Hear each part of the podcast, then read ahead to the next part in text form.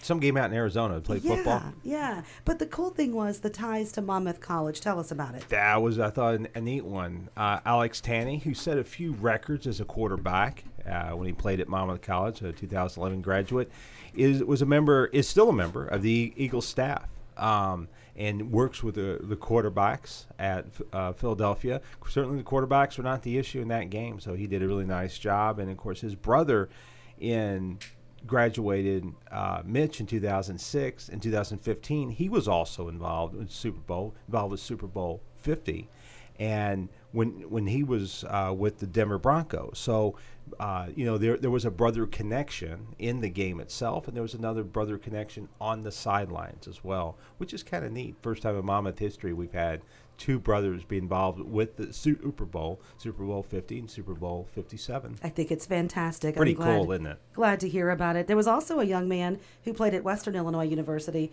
who is a member of the Kansas City Chiefs uh, Yes. team. So that's pretty cool. So we're pretty fortunate locally. Yes, it's you know it, it's an it's a neat connection and it's sort of it gives you something else to root for if your team happens to be gosh the Chicago Bears you don't have much to cheer for at least you have some local connection right There you go. Well, congratulations to both Tanney brothers and their success in the NFL, and that bodes well for Monmouth College, of course.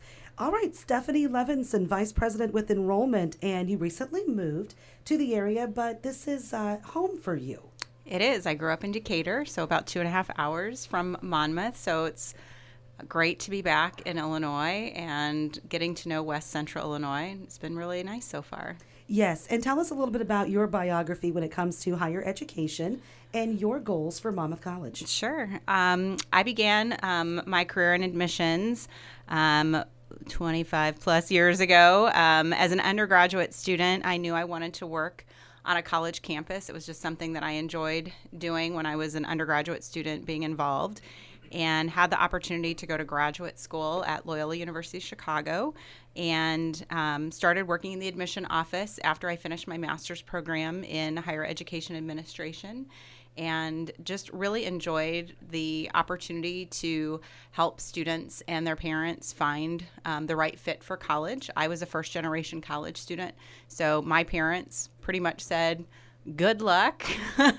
we'll, we'll help you as much as we can, but they really didn't know how best to help. And so I think that's where I found passion in being able to help students figure out um, the things that maybe they didn't know to ask um, and to help them along the way.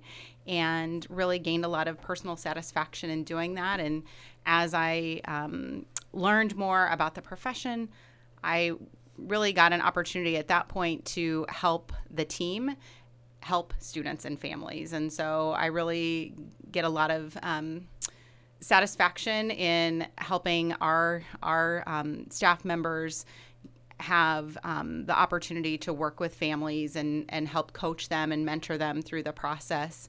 And um, you know, really just found the opportunity at Monmouth one that I couldn't pass up. It was a chance to come home, so to speak, um, to be on a small private liberal arts residential campus, um, which was something I hadn't had the opportunity to do. I'd worked at a few other campuses that were just a little bit bigger.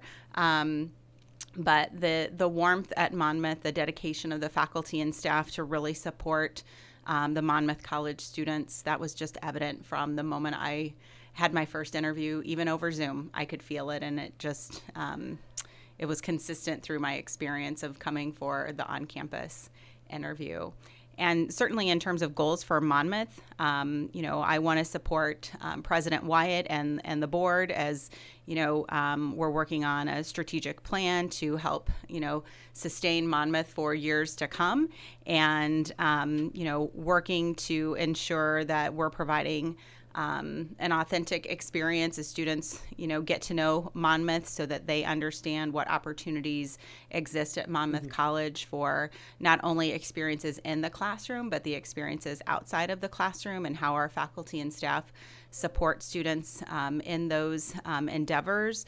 But also work to identify how we can continue to evolve Monmouth to be attractive for um, students in Illinois as well as you know um, in in other geographies that um, we tend to get students from, and so I'm really excited to. Um, you know, be part of the team. I'm still learning a lot every day. I learn something new, and um, looking forward to getting to know the community even better as I'm here longer. We're talking with Stephanie Levinson. She's the Vice President of Enrollment.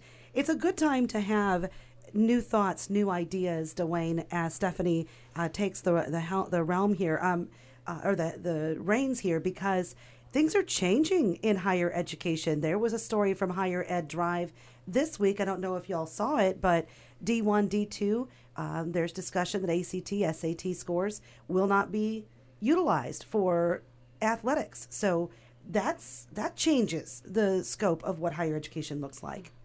I mean, Stephanie can talk about this, but the whole idea of being test optional is a big thing right now in the admissions process. Whereas way back in ancient times in the 1980s, when I was applying to college, the ACT or the SAT were a central part of the admissions process. Yes, Stephanie? Yeah, and certainly, um, you know, COVID, I think, accelerated the change to more college and universities going test optional. Um, you know, the reliance on test scores, and this is a very hot topic in our in our industry um, between the the large testing companies and you know folks like myself. Um, but you know, colleges for a long time have done their own studies on you know what predicts um, success in college. Many places in doing that research realize that um, high school performance on a daily basis is the biggest predictor of success and that's you know the performance that students have that create their overall grade point average. And so I think the opportunity to um, support test optional admissions really creates um, more equity for students coming from various backgrounds um, that may not have had the um, uh, resources to do a lot of test prep or um, come from families where they understand, you know, um, how to better prepare for a test. And so more students are applying to colleges now because they don't have to submit a test score that shows their performance on one day um, versus four years. And so I'm glad that the NCAA is kind of falling in line with what is happening, um, you know, in the admissions world to know that that um, that data point isn't as predictive um, for success um, as we've been led to believe. I think by you know um, a number of, of folks, and um, the data just doesn't really support it at most places that we need that test score to show a student's value and ability to graduate. So, in some ways, we are shifting a bit from an educational institution to an experiential uh, institution in some ways to help students, especially after a pandemic. Absolutely. Um, and, you know, I think students um, and, you know, everyone who, who supports students in their, you know, educational experience learned during the pandemic that, you know, there's different ways to learn, there's different ways to, um, to study. There's different ways to engage in the academic endeavors, um, and that just makes the the the notion of going back to requiring tests for most places just it just doesn't seem tenable at this point. I think students see that you know there's opportunity to show their value as a student and as a, a person without having that test score attached to them. Sure. Well, it is different than the 1980s all we had was a Commodore 64, and we were excited about the what was the name of that calculator with all the funny looking buttons on it? That was a Tandy. T O, yeah. Tandy, I had a Tandy TI 85 too. Yeah. yeah. We had to use it for algebra. Yes, I did yeah. use it for that in physics. There you go. You know, there uh, go. I, but I just graduated up from an abacus. I was just at the far at the tail end of the generation that used the abacus. So it was it was a tough transition for me to go from you know using the abacus to had to punch things in. It was it was crazy. But oh, you know, funny. I was in Kentucky. We were always 20 years behind, as Mark Twain said. Stephanie, I'm glad you're here. It's great to uh, learn a little bit more about you and what you're going to do with the college. It's uh, it's exciting. Speaking of exciting, big news today for you guys at Monmouth College with Light the Candle. Well, I'd say it's eighty million one hundred thirty-eight thousand one hundred twenty-nine and seventy-eight cents worth of big reasons, Vanessa, because the college did close its Light the Candle campaign, which was launched in March of 2019. We closed it officially in December of uh, last year, and the goal was to raise a minimum of 75 million. And not only did we reach the goal, but we blew past it and raised more than six percent of, of the goal, higher than the goal. Um, and you know, it's interesting that we'll be celebrating it all spring, and we'll have a big celebration on campus in April where we talk more about the campaign. But Hannah Maher, who's the vice president for development and college relations, just did an amazing job, along with, of course, President Clarence Wyatt, in terms of leading that campaign. And President Wyatt's leadership and uh, uh, Hannah's sort of on the ground leadership as sort of the field general of the campaign, so, so to speak uh, just did an amazing job in, in terms of reaching that goal. But one of the reasons for the, the campaign was what Stephanie was just talking about was to enhance the living learning environment at Monmouth College. Because let's be honest, you can get a college education lots of ways, lots of places now.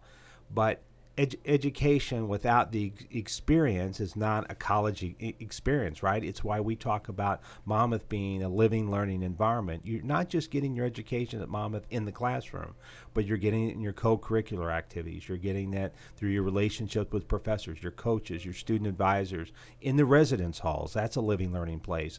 And so this more than $80 million that's been raised is going to make Monmouth stronger in terms of not only making a college education more affordable because it's providing more than $11 million in new, new and additional scholarships of more than 120 scholarship funds for students, but it's also going to enhance the academic and co-curricular experience at the college as well. So that's to me the great news about it. I mean, the 80 million is wonderful, and it's one, wonderful to raise more than 80 million dollars. But it's what is it going to mean to students, and how is it going to prepare them to do a better job in the world and continue to go out and change the world?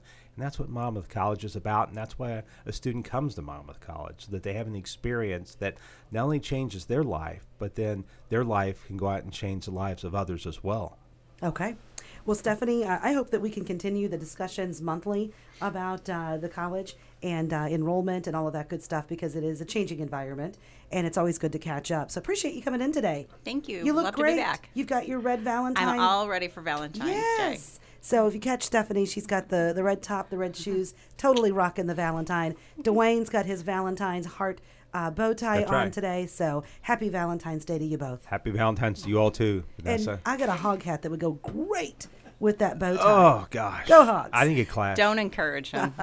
Duane Bonifer with us from the Monmouth College Communications and Marketing Office. Stephanie Levinson, Vice President of Enrollment at Monmouth.